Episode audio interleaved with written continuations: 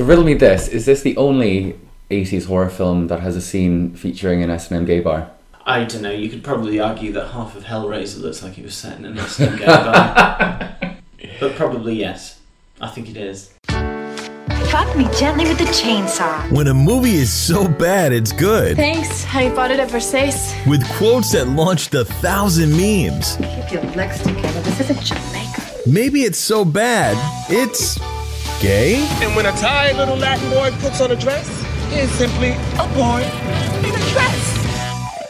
I'm actually really looking forward to talking about not the gay subtext because it's not at all subtext. It's overtly homosexual. Well, I think it's a subtext in that there is no way a not even a major, an independent movie studio like New Line would have approved a gay movie. It's subtextual in that I'm convinced that at least 90% of the people involved in making it had no idea what they were doing. It was weird and dark and subversive, ergo it was horror. Yeah. They just didn't realise that when you put all of those things side by side, you end up with a seriously gay movie. Remind me, what's the writer's name? David something? Chaskin. Because he, for years, said it wasn't intentional, that he hadn't set this up to be the gayest film ever. But then it was the documentary, Never Sleep Again, where he went, actually, maybe it was a little bit. And I am convinced that an element of that is retconning. It's them going back and going, it's a little bit embarrassing to admit that we didn't spot how blatant this was because the writer is straight, the director was straight, you know, we know that Mark isn't straight, Yeah. but as a non-name lead in a low-budget horror sequel, it's not as though he would have had the influence to dictate the direction the movie was going in. He was cast in a role that required some sort of gender neutrality, and he had enough of a sort of non-alpha male presence to suit that role. You know, the first time we see Mark Patton as Jesse, he's greasy and wimpy and sitting at the back of the bus all hunched over and being laughed at by the girls in retrospect is clearly a manifestation of him feeling like an outsider the new boy. He's just moved to town. He doesn't know anyone. He has all of those standard teenage insecurities. It's not explicitly homosexual. He just hasn't found his place yet. But when you first see it everything about what we know about horror franchise in the 80s suggests that one of those two girls on the school bus Yeah. is going to be the lead character, or at least the first victim, and he's a weirdo at the back of the bus. We don't expect him to be the lead. And when we do see him, they go to great pains to make him more attractive and appealing than that kind of shivering, sweaty mess at Yeah. the back of the bus. How were you introduced to the franchise? Forgive me as I take another lengthy trip down memory lane. Okay. And a nice monologue. So- Take us there. in the 80s everything was on video and some of the kids in school started to see movies that were 18 rated i wasn't allowed at that point and i was afraid of horror movies and right about the time that elm street 1 came out on video in the uk some of the people at school had seen it and i wanted to see it but i was sort of afraid and we went to canada in the summer of 86 and my cousin was a huge horror freak and basically for the month that we were there she inducted me into horror movies. And when she said that we could rent Nightmare on Elm Street I was excited because I could finally see this film that everyone at school had been talking about. And she came home from the video store with not one but two movies. She said I've got Nightmare on Elm Street 1 and Nightmare on Elm Street 2 and in the UK, we didn't even realise that there was a Nightmare on Elm Street 2 because in those days, movies were delayed by almost a year between coming out in the US and coming out in the UK.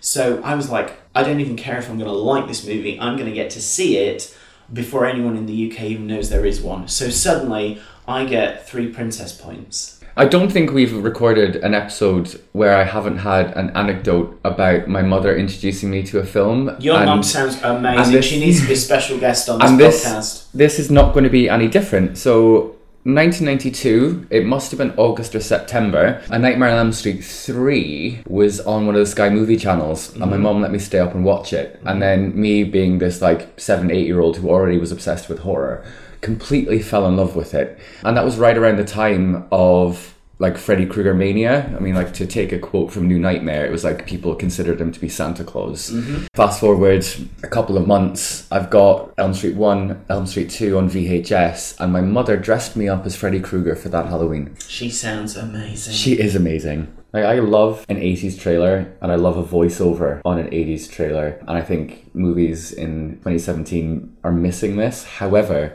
this is probably the worst I've ever encountered. Someone is coming back to Elm Street. He is not friendly. He is not patient. Kill for me. And he is not a welcome visitor. No! No! No! But he has something terribly special for the new kid on the block. It started to happen again. Dad! I'm in trouble. You've had some scary dreams, okay? Help! Daddy can't help you now. There's something inside him. Fight him! You are not afraid of him. He doesn't even exist. Freddy Krueger is back on Elm Street. Get out of here, Lisa! Jesse, fight him! Watch out for him. He'll be in your neighborhood soon. A Nightmare on Elm Street, Part 2. You are all my children now. Freddy's Revenge.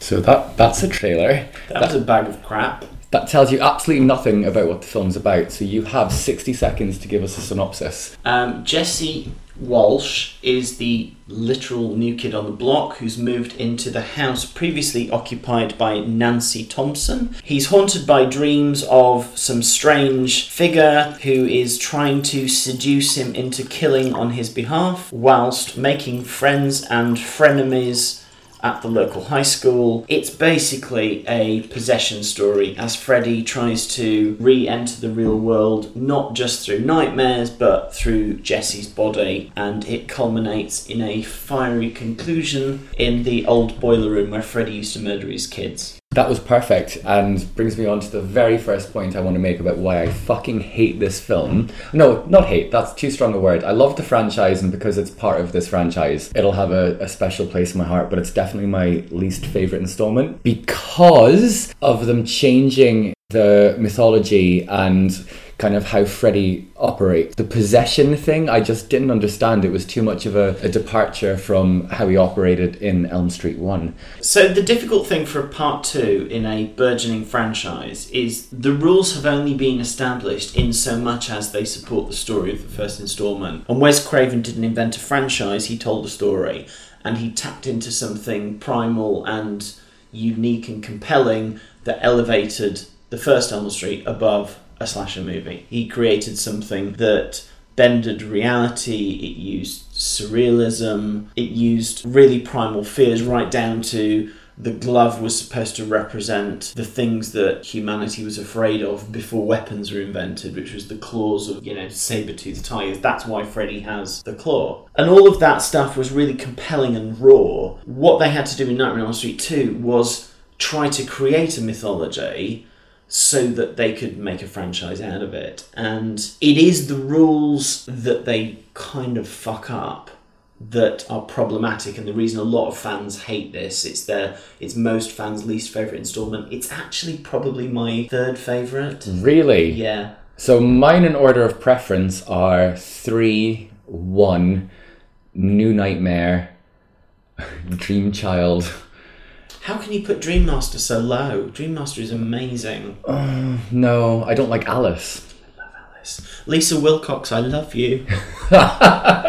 um, so, but on the on the on the rules thing, the problem is that the basic rules that Wes Craven created that he set out in the first movie are: if you die in your dreams, you die for real. Therefore, shit that happens in your dream can manifest in a tangible way. So Nancy brings the hat out of the dream. That makes sense. Likewise, she takes away Freddy's power by turning her back on him, although the coda at the end of Elm Street 1 makes zero sense, and Wes Craven always fought it and hated it for precisely that reason because it undoes the whole rule of the story. So we can't really blame Nightmare on Elm Street 2 for sabotaging that because the New Line as a studio was willing to fuck around with the rules if it helped get an extra shock in there. But what happens is Freddy bursts out of Jesse. It's not that it screws around with the rules, it's that it doesn't make sense. Freddy Okay, bursts out I'll of Jesse, thereby discarding his body as like an old hat or a piece of flesh on the floor. But once Freddy disappears, which makes no sense because now he's in the real world, so he can't decide when to manifest and when to disappear. So that scene when he jumps through the French doors and disappears and then pops out of the deck just makes no sense. And suddenly Jesse is full bodied again That- after Freddy's burst out of him. That's that's my problem. Is it, it's not creating any rule. I don't care if the rules are different. It's just there are no rules. It's just nonsense. Which having no rules is fine and makes sense if it's happening within the dream, but because this is happening in And reality, yeah. like the fuck is going on? Which is why I hate that pool scene so much. Yeah, I hate the pool scene for one reason, one reason only, and I apologise to whoever this person was. But there's one extra in that pool scene. The slightly overweight guy. No, it's the young girl with the slightly punky hair, and she's a really terrible actress. And there are just a few too many cutaways to her. React, react, react, and she's quite terrible. And there's lots of scenes of her racing towards the camera and freaking out. And if I was the director, Jack Sholder, who's actually a very good director, I would probably have cut away from her and maybe had less close-ups of sausages exploding because I don't believe that that makes for a truly terrifying film experience. Does that happen? Do sausages explode with too much heat They on are them? called bangers for a reason, Derek. Elm Street 2 sort of tried to create its own rulebook and then thought, ah, fuck it, let's make it up as we go along, and that's problematic. Do you think that was because of the limited time that they had to get the script together? Because I read that the first 15 pages were written in three days, the rest of it was banged out within two weeks, and there was about three drafts done in that length of time. It really doesn't feel like a film that had that many drafts. Feels like a first draft. It's a this thing needs to happen, and then this thing happens, and then this thing happens, and then something else happens, and let's try and end up somewhere because they couldn't repeat the gag of how Nancy destroyed Freddy in the first one. And of course, we're using the word destroyed in air quotes since when you establish a franchise, you can't really destroy a villain. And I actually thought that taking him back to the boiler room, which is his spiritual home, at least in the dream world, kind of made sense. I, I kind of like that. And I like the fact that she, in the same way that Nancy asserts herself in the first one by turning her back on Freddy, Lisa in the second one implores Jesse to fight and burst his way out of Freddy. So you get that reversal, which again just supports this whole coming out narrative, which has been belatedly transposed onto the film to say the whole thing is a coming out metaphor. And when you look at the final scenes of the film in that way, there's some credence to it. The other thing I really dislike is the very loose attempt at tying Elm Street 1 to Elm Street 2, which is Nancy's diary. It was just, it felt lazy. Um, that it could, been, could have been done. In fact, they didn't even need to have the diary. The very fact that it takes place in her house and her story is told by Grady when they're in the changing room, that's enough. It's I suppose so. And also the, the terrible dialogue that came with the diary, but I'll Yes. come to that in a minute. as he comes to me at night. Although, what's really interesting, so we're really getting into the post rationalization phase of our conversation. But what I love when you watch that scene back now, if it was coincidental that this whole gay narrative bubbled to the surface in Elm Street 2, it is fascinating to watch that scene with the reading of the diary, where Jesse gets to read out the sensuous bits Yeah. it's not that Lisa reads out the bits that feel like the the diary entries of a you know sexually blossoming young woman. A lot of those come to Je- when it turns sexual. Is Jesse who's reading it out, not Lisa, and I think that's interesting. But the the diary scene felt to me like because there were no con- other than Freddy, there were no continuing characters from part one to part two, and they were taking a film that was a surprise hit and trying to make a franchise of it. They clearly needed to fill in more of the background from part one for the people who would go see part two without having seen the original. Can I give you the full quote?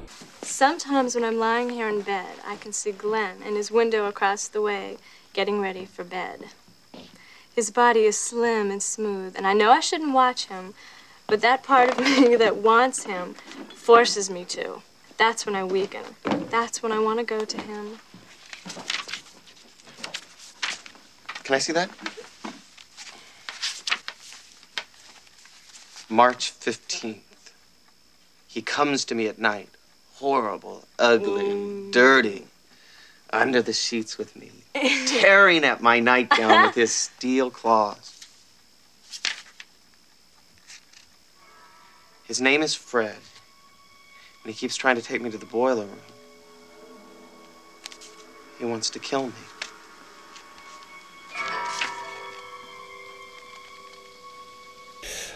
Well, who wouldn't be turned on by that?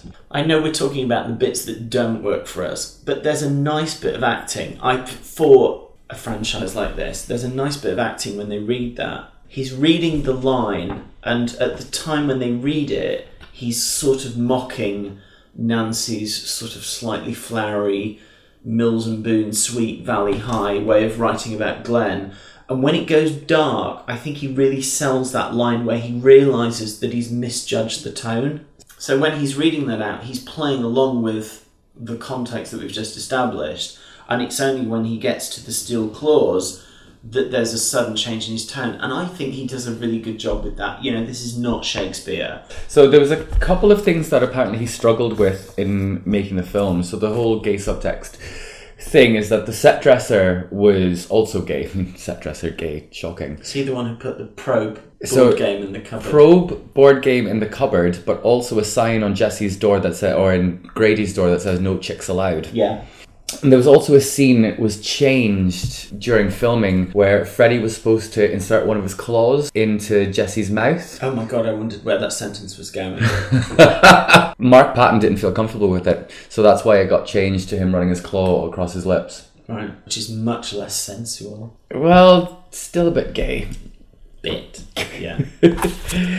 You want to talk about the effect? Yeah, so the younger listeners of this podcast will not be able to conceive of a time before crystal clear freeze frame. But back in the day where we first watched this movie, and it was on VHS, and it was pan and scan, and it was grainy, and you had to pause a film and you had those vertical juddery lines down it.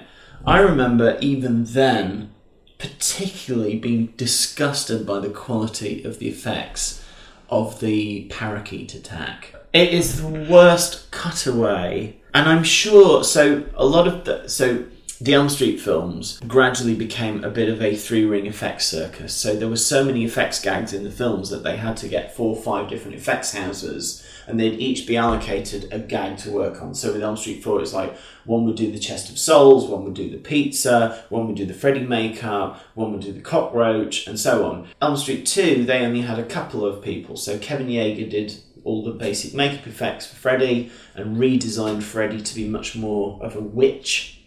And Rick Lazzarini did a lot of the other effects, um, a lot of the creature effects. So the weird dogs with a human face that were basically a lift from Invasion of the Body Snatchers. And he did the sort of weird cat monster that eats the weird rat monster that was literally just we're at the boiler room, we haven't had anything scary for about 15 minutes, we need a monster quick. And that's what he feels like. It served no purpose. But I think he designed a much more terrifying parakeet. That's a weird sentence to even utter. But the way it's treated in the movie, the parakeet does its weird dive bombing thing, and then there's this cutaway to what looks like a rag on a string that just bursts into flames. And even my clueless 11 year old self knew that that was a shitty effect. It was just horrible. So we already touched on the the Grady scene when Freddy comes out of Jesse's stomach in Grady's bedroom. Most of which is a really amazing effect. Yeah, I agree because what I love about it is when Freddy's coming out initially, like pressing his face through Jesse's stomach, it felt like a, a throwback to the scene above Nancy's bed in Elm Street One. Yes, him pushing through a Yeah, surface. which absolutely adored. All of that scene is great, but one of the things that sticks in my mind is that towards the end, when Freddy is finally out of Jesse, Jesse literally falls apart. Then seven seconds later, Jesse is standing there. Yeah, Jesse, yeah, so, and I suppose that is where they have license to go, well, you know, is it a dream? Is it real? But when you watch it, the physics of that don't work. So the glove bursts out of Jesse's hands, his skin peels off to reveal that his arm, Freddy's arms, are inside Jesse's arms. Yeah. But Freddy's head is inside Jesse's head, it's inside his abdomen. And Jesse slashes himself ab- across the abdomen. Freddy's head births out through his midsection, but his arms are his arms. The top part of Jesse falls away like a theatrical cape. Yeah. Which doesn't make sense because there's a whole other bit of body to go. It, it's not really something that ha- makes any kind of sense, but it's a cool effect. What Yeah. not a cool effect is that fucking eyeball at the back of Jesse's throat. Do you know what? I absolutely love it. It's so terrible that it's absolutely brilliant. It's almost as bad as the really terrible editing in Nightmare 1 when the receiver on the telephone becomes Freddy's mouse. But no, I adore it. I'm your boyfriend now, Nancy. Oh. Because that is all in that reverse zoom. Because the gag is already there. She has to sell it in her reaction. It's the way the camera pulls back and reveals the thing that's on the end of it. It's the fact that it makes that gross kissing noise that's sort of ridiculous. I really missed Heather Langenkamp in 2. I think a lot of the fans did, which is why no surprise she came back in part three Yeah. with her lovely little grey streak. So, do you think one and th- well, one and three are my definite top two, and it's no surprise that Wes Craven directed both of them? No, he didn't. Oh, did he write both of them? He co-wrote a draft for part three, but his draft was thrown out and replaced by a draft by Frank Darabont and Chuck Russell. Frank Darabont, writer of Shawshank Redemption. But his his presence on that film is felt. Whereas in two, did he not have a producer credit on it? He had, I think, he had a producer credit 'cause at the time he was going through um, legal wrangling with New Line about profit participation on what have been a one-off movie that suddenly. So when he wanted to make the first one, he couldn't find a studio to stump up the whatever it was one or two million dollars to make the movie. When it was an unexpected hit, it suddenly became something bigger. And he ended up in a kind of legal struggle with New Line for a number of years over uh, profit participation. So I think as a way of trying to smooth over that, they gave him a producer credit on part two, although he didn't really have anything to do with it. And part three, they originally commissioned him to write the screenplay, which he did with another writer called Bruce Wagner.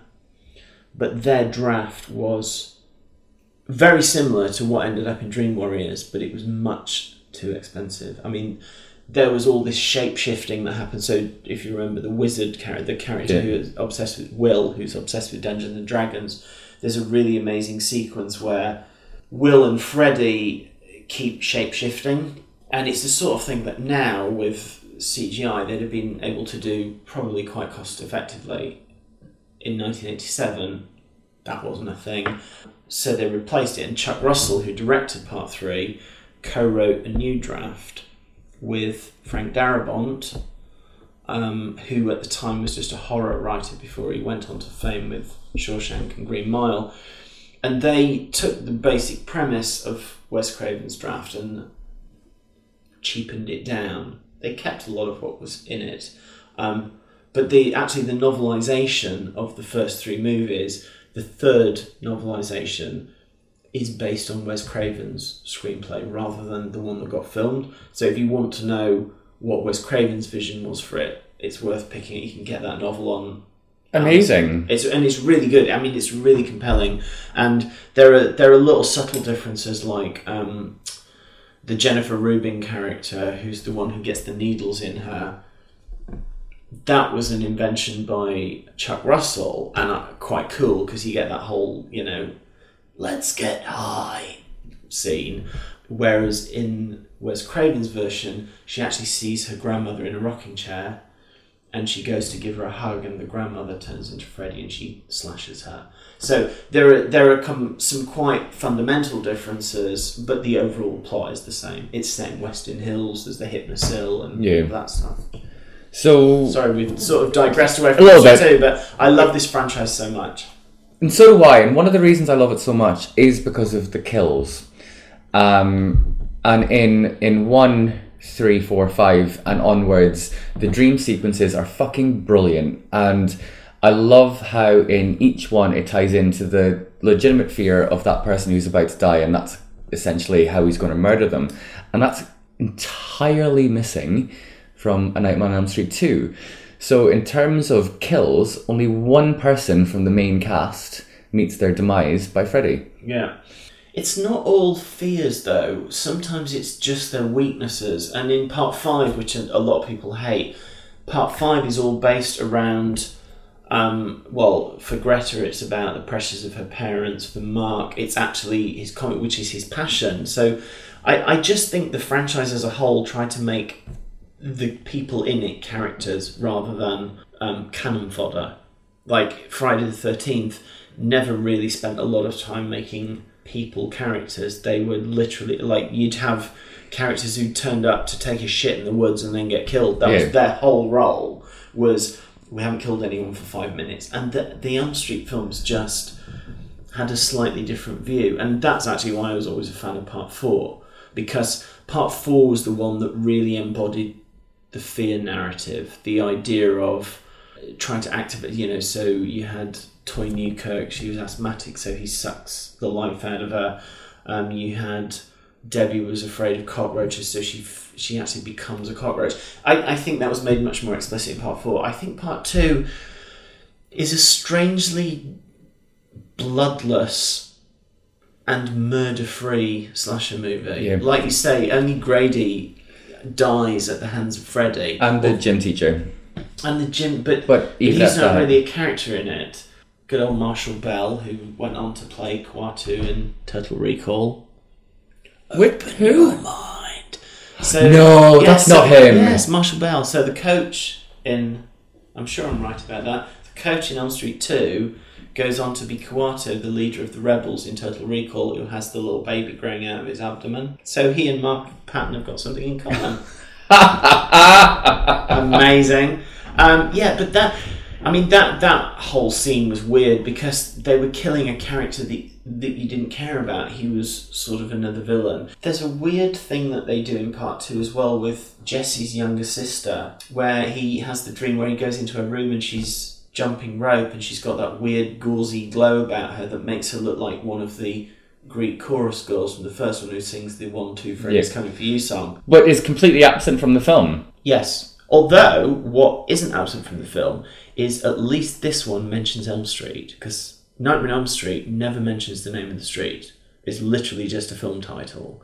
Whereas when Jesse talks to Grady for the first time in the locker room, he says, Your folks just bought that place over on Elm Street. So we finally established that it's not a generic title, it is actually the name of the street that they live on. Comparing it to other franchises, though, because you've kind of touched on that a little bit. Yep. If we start from Halloween, so if we go, it goes Halloween, Friday the 13th, Nightmare on Elm Street. Where do you think, in terms of quality, Elm Street sits? I think it's the highest. I, I think it's the one. If you to compare them, so- and I have a lot of love for all all of them. So it's interesting to note that Elm Street was the franchise that launched the careers of. Patricia Arquette? Johnny Well, Depp? I'm thinking directorially. Oh. Um, it launched um, the careers of Chuck Russell, who went on to make Eraser with um, Arnold Schwarzenegger. I mean, he went really big. He made The Mask with Jim Carrey.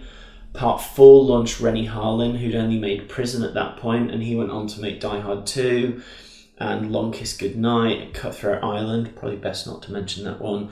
But he became a big A list director.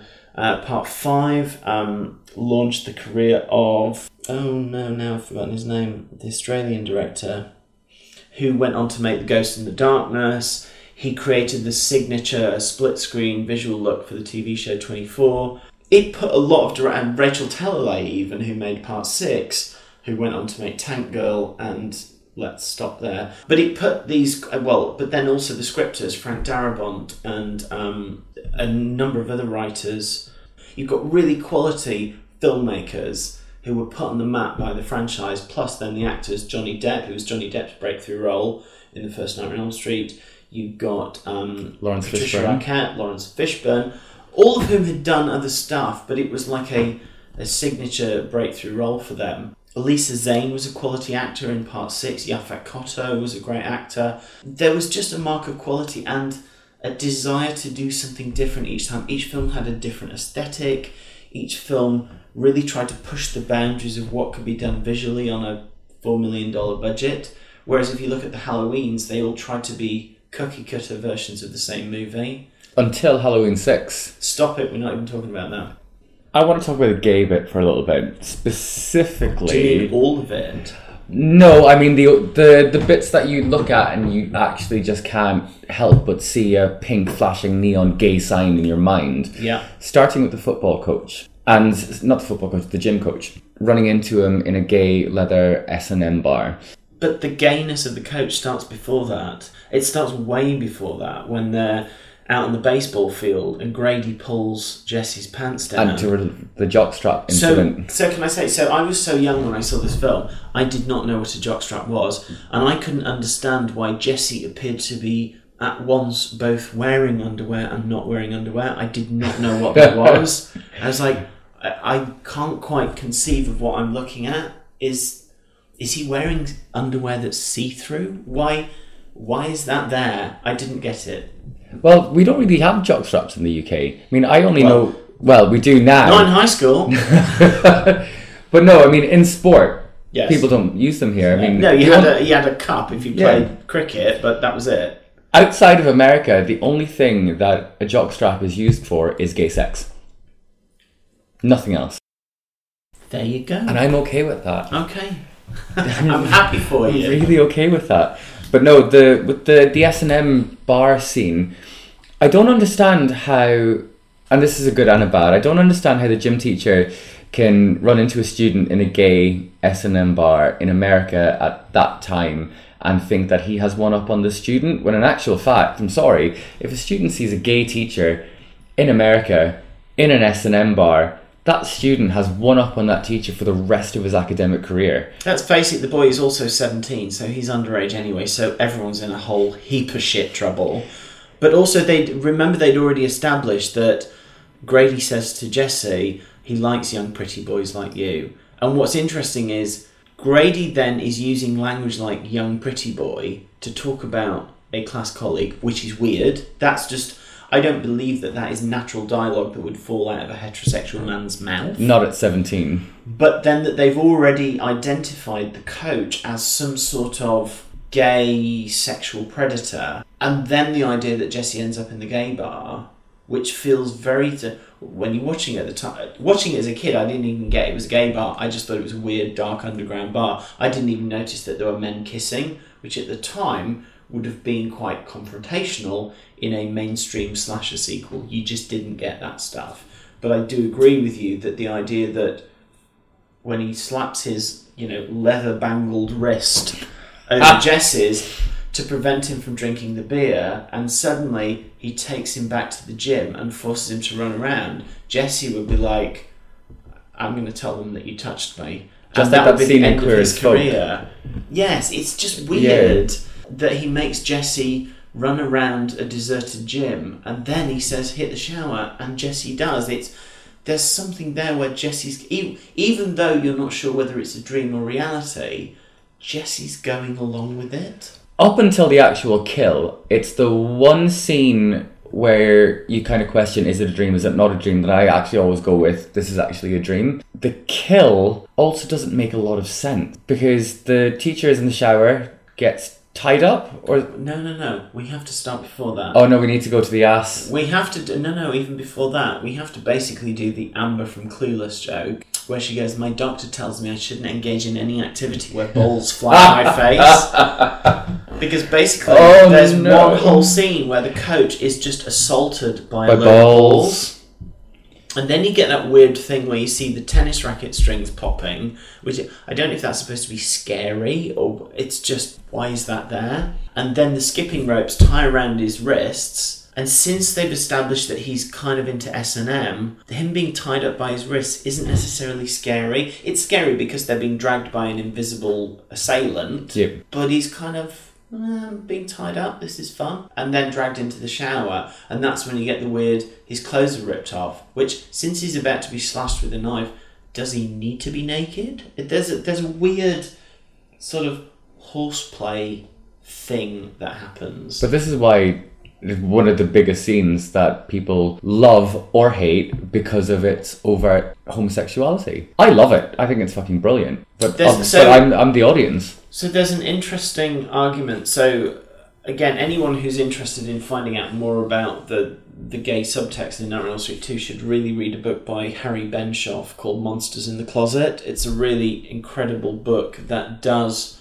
for horror movies what Vito Russo's Celluloid Closet did for mainstream Hollywood movies. And there's a whole section in there dedicated to Elm Street 2. And one of the things he talks about in there is that one of the first explicit manifestations of a homosexual theme in the film is the idea that in moments of extreme gay panic, some closeted gay men have been known to lash out or violently attack the person who, I'm using air quotes here, seduced them. They have a moment of remorse or guilt post coital where they lash out and sometimes people ended up you know stabbing or slashing someone when you look at Nightmare on Street 2 in that context that's what that feels like. Like there's been a moment of intimacy between Jesse and his coach and Jesse's natural reaction then is to eliminate the evidence which is why the coach gets slashed and left for dead What do you think of the relationship of, Jesse and Grady?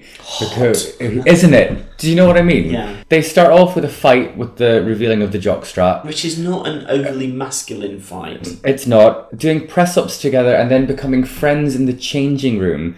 shirtless Shirtless, which might as well be any given cruising area Yes. in any metropolitan city. And it gets to the point where when Jesse is finally about to pop his cherry with Lisa, freaks out because of the Freddy tongue incident. And where does he run to? He runs to Grady. So before we do that, let's acknowledge the tongue incident because what you've got there is let's assume that Jesse is gay. He's trying to have a sexual encounter with his I'm doing air quotes again, girlfriend on the floor, and a part of his body becomes pronounced and voluminous, and he's horrified by it and pushes it back in because he doesn't like that manifestation of his sexual self. His tongue is a analogy for his penis, and it, it's big and it's angry and it's horrifying, and he pushes it back in and he runs away because he's afraid. So that's point one. Point two is that he clambers through Grady's window, and Grady says quite explicitly to him,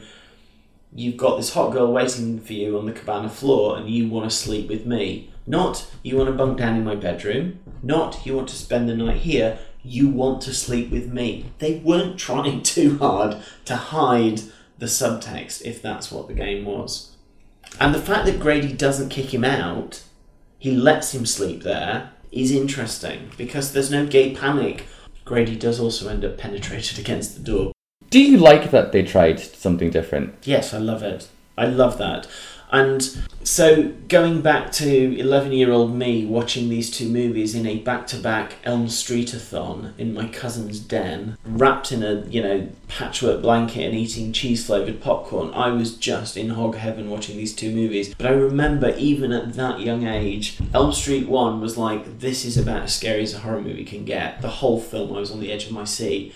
Elm Street 2 intrigued me and entertained me, but I didn't ever really feel like I was watching something scary. From the, you know, ridiculous miniature work with the bus on the sort of toppling tower at the Yeah. start, through to all of those little throwaway gags that we've mentioned, like the bird and the cat and the rat and the dog. None of those were scary. They were just, guys, we just need to do some stuff to give people things to look at you know, you get the one amazing effect sequence where Freddy comes out of Jesse, and the rest of it is just kind of silly. You know, excuse me, you get the iconic scene of Freddy in front of the broken barbecue. So you got flames in the sky, and in silhouette, he raises his arms and he goes, "You're all my children now." That's a great scene. Although when you watch it in high def, you realise that they didn't even attempt to dub it to his his lips. It's literally like a voiceover.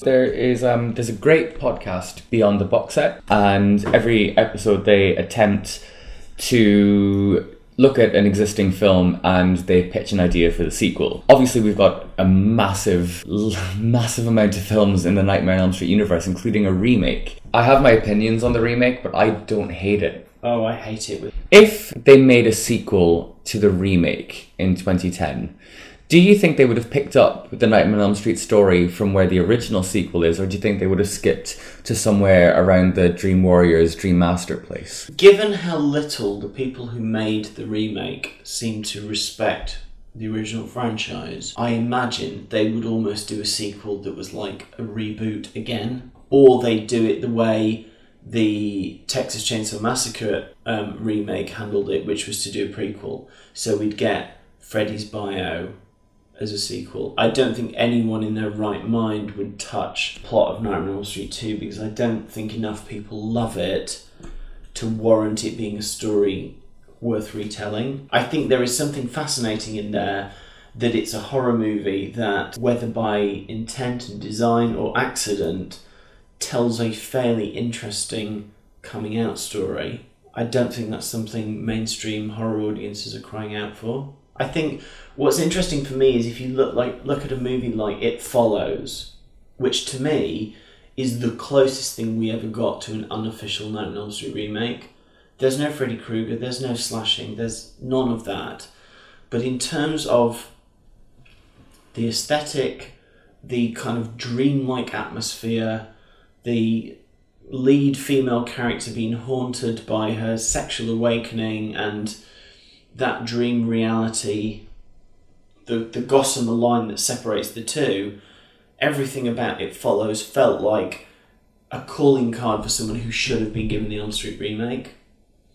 Um, and because there was a really interesting sexual theme that ran through it follows, I'd love to see those guys, the people who made that, given a chance to, you know, maybe tell a story from a more gay perspective, which wouldn't be a remake of Elm Street 2, but it might be a male sexuality version of It Follows. Does that make sense? Yes. So no one's ever going to go near Nightmare on Elm Street 2 because there's nothing in it that warrants a remake, except that I think in the same way that Ginger Snaps So took good. a well-told werewolf tale. You know, the werewolf has always represented the the inner turmoil, the alternate self. It's the Jekyll and Hyde narrative. You know, the beast within. Ginger Snaps took it and made it a kind of feminist narrative about burgeoning female sexuality. I think someone could do something interesting with a gay story that isn't let's make a story about a bunch of shirtless jocks who spend a lot of time having showers and teasing each other. I think somebody can find something that manifests that horror, the fear of rejection, the the the fear of allowing something within to come out, which is, you know, time and time again in the dialogue of Nightmare on Elm Street 2, it couldn't be more explicit. Someone's inside of me and he's trying to come out. It, it's right there, you know.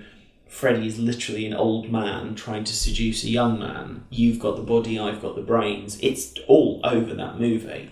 And I'd love to see someone daring to do that intentionally rather than accidentally. But no one will ever go, yeah, the world's crying out for the further adventures of Jesse and Lisa. The one thing that we actually haven't spoken about, I mean, we haven't criticised or spoken about its brilliance, is actually Robert Englund. Yeah, and I mean, he's always amazing. I mean, he is the defining, or just not defining, he's the definitive horror character of, you know, of the big iconic ones Michael Myers, Jason Voorhees, Freddy Krueger. To me, they're the big slasher three. You could argue there's Pinhead and Chucky as well. But Freddy Krueger was the only one who actually gave a personality to the killer. and I think Nightmare on Elm Street 2 probably made the mistake of putting Freddy too much in the limelight and giving him too much dialogue. So by part three, Freddy was sort of a rather than a villain, he was an anti-hero. And by part four, you know, Renny Harlin spoke quite openly in all his interviews as he was making the movie that Freddy Krueger was a James Bond for our time. And by that point, you could buy board games with Freddy Krueger, you could buy children's dolls where you could dress them up as Freddy Krueger. It's like we're so far beyond this being a terrifying child molester murderer. He's just a pop culture icon now. But I, I do think Robert Englund is great in Nightmare on Elm Street 2. And Robert Englund, when you listen to him interviewed, he's clearly smart enough and has that kind of intellectual appreciation for subtext and thematics. He may not have noticed at the time how explicitly gay it was. He certainly gets a kick out of it now. In retrospect, looking back at the movie, he's like, yeah, it's clearly there. He just maybe wasn't aware of it at the time. Let's pretend for a minute the 2010 remake doesn't exist. Do you I think love that world. Do you think there's either an appetite for another Nightmare on Elm Street film or a sequel to Freddy vs. Jason? Personally, I want both. Yes to the first, no to the latter. I think Freddy vs. Jason is not a story. It's a device to satiate a 18 year wait for a thing that people have been promised. So conversations around Freddy vs. Jason started in 1986, uh, and it took them about 18 years to work out the legalities. So once you'd finally got Sean Cunningham and New Line, and New Line owned both properties, and they'd set it up at the end of Jason Goes to Hell with Freddy's glove coming out and taking the mask. It felt like an eventuality rather than a story that needed to be told, so there is no requirement for a sequel. I do think there will always be a hunger for another Nightmare on Elm Street, but as I said with that reference, it follows if they do it, they need to understand why people love it. And to me, the remake just got everything wrong. Where do you think a, another sequel could pick up? New new cast, new story, same Freddy? Well, when you say same Freddy, do you mean Jackie Earle Haley again? No, I mean Robert Englund. I think Robert Englund will always be Freddy to people, and given how he's buried in prosthetics, I don't really believe his age matters. What about the personality? Do you think that that personality of Freddy being a comedian with ridiculous one-liners would hold up with an audience in 2017? No, I think if they did it now, they'd be forced to go back and make him a figure of fear again, which I do think the remake tried to do. But I think he was it was a terrible design, and they the the mistake that the that the remake made for me was by trying to make the whole plot a did they or didn't they story about the children and their abuse. So the children were abused, and then it turned out the children had made up the abuse story, so Freddy was wrongly accused. In which case, you sort of think, well, maybe his vengeance is appropriate because the kids were little shits who made up an abuse story. And then you get a reveal that actually, no, they didn't make it up, he was abused, which just serves to confuse, well, who am I supposed to give a shit about here? Because at this point, I just think everyone's awful. Freddy needs to be a figure of fear. In the original, it was quite simple. He was a figure of fear, he got away with it, the parents executed their own sort of martial law. They killed Freddy, and Freddy decided that it was a sins of the parents narrative as far as he was concerned, and he was going to come back and make them pay for it. So, whether or not you agree with the vigilante justice that they exerted, it's a fairly understandable story. The remake just messed all of it up, and it ended up being trying to solve a mystery that nobody cared about. Freddy's a bad guy, he's killing people. We don't need to go back into the, well, was it justified or not? Because that's a really toxic, victim blaming story, I hate it. I liked the the remake. I didn't love the remake, but it it's got it's got its place. But for me, if it was to be done again, what I would actually would have loved was to have something almost along the lines of Rob Zombie's Halloween remake, where Which you, is the, oh my god. You I- and I are going to have such a falling out. No, we won't. It's fine. Calm down, Brenda. You know, episode one, the pilot of the Nightmare on Elm Street TV series. Yes, where, no more Mr. Nice Guy, directed by Tobe Hooper. Look at you. Where they did his origin story. I would have liked to have seen an extended look at Freddy's origin, followed by. But we got that in part six when Lisa Zane started having the flashbacks. We got Freddy as a kid, and Freddy's a teenager, and Freddy is a hamster smasher, and then Freddy's a child abductor, and then Freddy is a married husband who weirdly lived at 1428 Elm Street, which just made no sense whatsoever. But Freddy's Dead doesn't make sense anyway. no, it's complete It's garbage. That that ranks on my absolute lowest. Oh yes, um, then I'm glad we agree on that. But we don't really agree on two, do we? No, I rate it much higher. Well, I rate it much higher because I enjoy watching it. I suppose if it was about the merits of the movie, I would be one, seven, four, three, two, five, six. When you go back to these films, do you watch them all or do you just watch singular films? Because when I go back, I start at one and work my way through. I think with the, the great thing about slasher films and their franchises is that since they rarely tell a linear narrative, you can watch them out of sequence. Yeah, absolutely. But I, I like to sit down on a Sunday afternoon with a hangover and put on Nightmare 1 and work my way through. When I was a student, I used to work my way through it in chronological order, and I like that. But you know, um, there are parts of three that really drag for me. There are parts of five that are really slow. Wait, wait, rewind. Parts of 3 that drag. Yes. No. Yes. Name one scene that drags too long. Oh, the extensive therapy scenes, and uh, you know some of the character establishing bits, and the Nancy going to meet with Kirsten's mum and Kristen's mum. Sorry, the reason I call her Kirsten sometimes in the, in the novelization I mentioned earlier, Yeah. they keep switching between Kristen and Kirsten, and it's really confusing. So, I think the pacing in three is the film. Oh no, one and three, the pacing in those two films gets it absolutely perfectly. I think they're fine, but you need to understand that of these films, I've watched them all so many times. There was a time when I had a VHS collection that was basically Elm Streets 1 to 5 and three of the movies. Why is it that we have such a, a similar past? Because when I first moved to Scotland, the only box set I brought with me was the Nightmare on Elm Street DVDs. So the only thing I could watch for an extended period of time when I was living below the poverty line working in clubs was a Nightmare on Elm Street. And when I went off to university, I basically took Elm Streets 1 to 5, Terminator 2, Tremors, Robocop, and the Alien series. Well, Alien 1 and Aliens. That was it. And the Elm Streets were the easiest ones to watch, so they just went on again and again and again and again. So I know those films inside and out. Right, let's call it an evening. Thank you. This was most fun. And It I'm sorry was. we wandered off the topic and talked about the whole franchise, but I'm not sorry. No, I'm not sorry either. I could probably talk about the franchise as a whole for a season of a podcast. And if people like it, maybe we'll do just that. So anyway, calling it a day, where can people find you online to torment you after we publish this? At Gedimelo, G D I M E L O W. You really need something that's easier to say.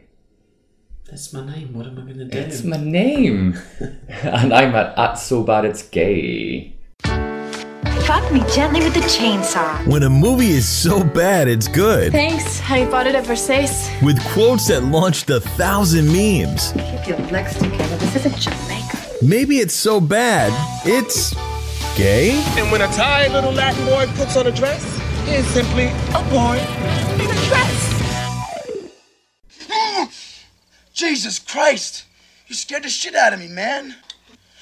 Hey, what are you doing? Hey, what the fuck you doing in my room? I need you to let me stay here tonight. Are you out of your mind? Something is trying to get inside my body. And you want to sleep with me.